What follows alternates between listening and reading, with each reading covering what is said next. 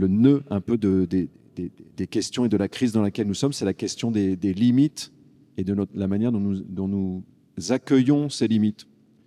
Pas simplement consentir à nos limites, mais les accueillir positivement. Là encore, en avoir une certaine intelligence. Pour commencer, je vais laisser Alix nous partager euh, un témoignage personnel. Merci beaucoup. Ce n'est pas un sujet sur lequel c'est toujours facile de parler, donc merci de parler. Merci mon père. Euh, alors moi, je voulais juste vous raconter une histoire. Vous parler d'une de mes amies euh, qui euh, m'a partagé une expérience qui m'a pas mal marquée. En gros, elle a, hum, commencé à, à développer une, hum, une, maladie qui se développe en général assez jeune. Donc chez elle, ça a commencé vers l'âge de 24 ans.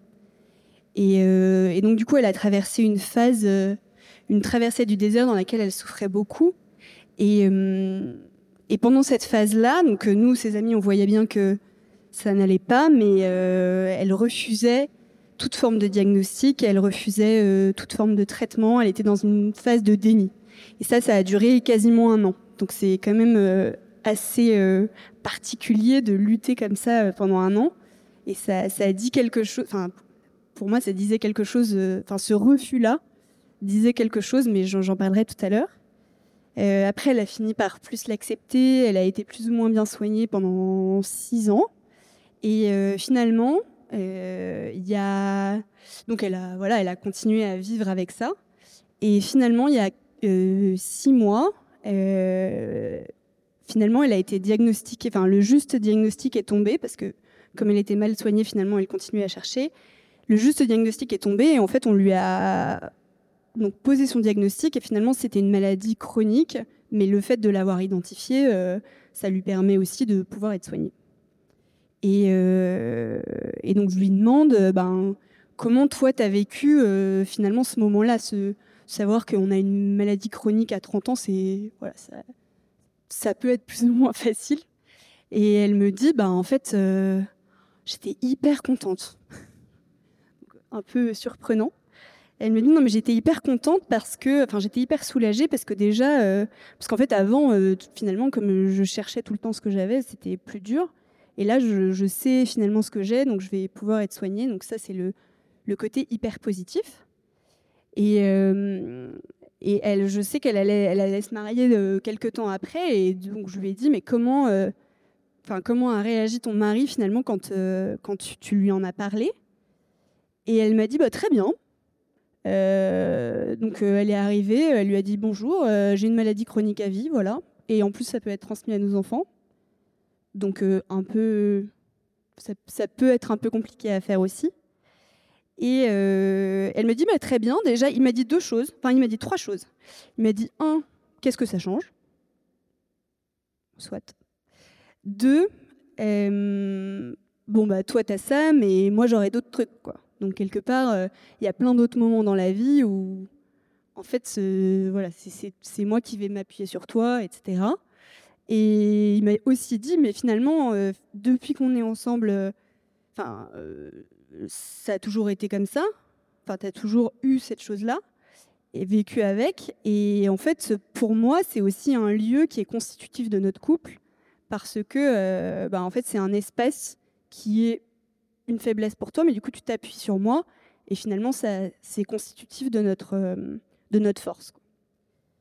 Et donc, elle me raconte cette histoire, euh, et euh, donc je l'écoute avec beaucoup d'attention. Et j'y repensais, et il y a trois impressions qui me sont venues à la suite de, cette, de ce témoignage amical que je voulais vous partager. la première, c'est que finalement, ce euh, la, notion de limite, en général, on l'accueille euh, plutôt mal d'un premier abord, et surtout quand on est jeune. Il y a souvent beaucoup de jeunes qui nous disent, euh, enfin voilà, qui testent leurs limites, parce que quand on est jeune, on a un peu le syndrome de l'homme tout puissant, où on se dit qu'on peut aller aussi loin que l'on peut, et c'est pour ça que souvent à l'adolescence, il y, a, ce phénomène-là de tester ses limites, je crois.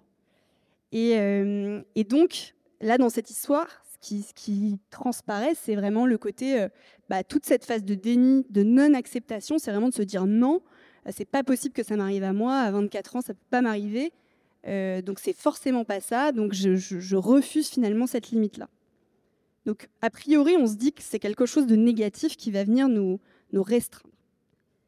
Et en fait, euh, finalement, euh, le, chemin parcouru fait que au moment où euh, elle, a reçu le diagnostic, elle était super contente, alors que ça, peut ne pas être très réjouissant de savoir qu'on ne va jamais guérir, mais qu'il va falloir apprendre à vivre avec. et en fait, elle me disait aussi, bah, en fait, en même temps, ça fait tellement longtemps que je vis avec que je me rends compte aussi que je suis au-dessus de la moyenne sur le côté euh, résistance aux petites douleurs du quotidien. Euh, je vois bien mes collègues, ils se mettent à stresser pour des tas de choses. Euh, moi, je me dis, bah, c'est assez loin de moi. Enfin, je vis des trucs tellement, je suis passée par tellement pire que c'est rien, quoi. Ou pareil, le Covid, elle me disait, bon, je vois les gens qui s'affolent pour le Covid. Bon, bah, ok. C'est pas, pas si terrible le Covid, quoi. Faut mettre un masque, mais tout va bien. Et donc, elle me disait, bah, en fait, je sais pas moi, ça m'a développé une espèce de résilience, de force, de philosophie qui me, où je sens que par rapport à la moyenne des gens de mon âge, euh, euh, j'ai une résistance supérieure. Et, euh, et en fait, je me suis dit, en fait, dans chaque limite quelque part, il y a un revers de médaille qui en général est positif. C'est une force. Là, en l'occurrence, elle, ça lui a donné une force particulière mais on peut prendre n'importe quelle forme de limite. Finalement, dans toute limite, il y a un revers de médaille qui est positif. Euh, je sais pas, on peut prendre, enfin n'importe quel exemple. En fait, ça, fonctionne quoi. Euh, je sais pas moi, par exemple, quand je vois des canards, je me dis si seulement j'étais un canard. Ça a l'air assez sympa d'être un canard, genre c'est ça vole, ça nage, ça a l'air d'avoir une vie assez simple, assez heureuse. Et quand je dis ça à mon mari, il me dit oui, enfin bon, si tu étais un canard, il euh, y a plein de trucs que tu.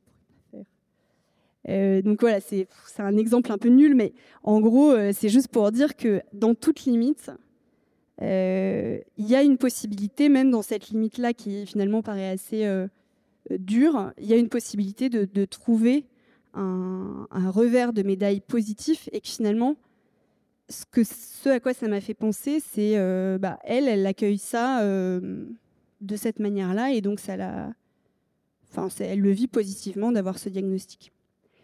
Euh, donc ça, c'est la, première chose que je me suis dit, c'est qu'il y a toujours un revers de médaille visiblement. Ensuite, ce qui m'a marqué, c'est aussi la réaction de son mari, euh, enfin de son futur mari, qui lui a dit mais t'inquiète pas, moi j'aurai autre chose.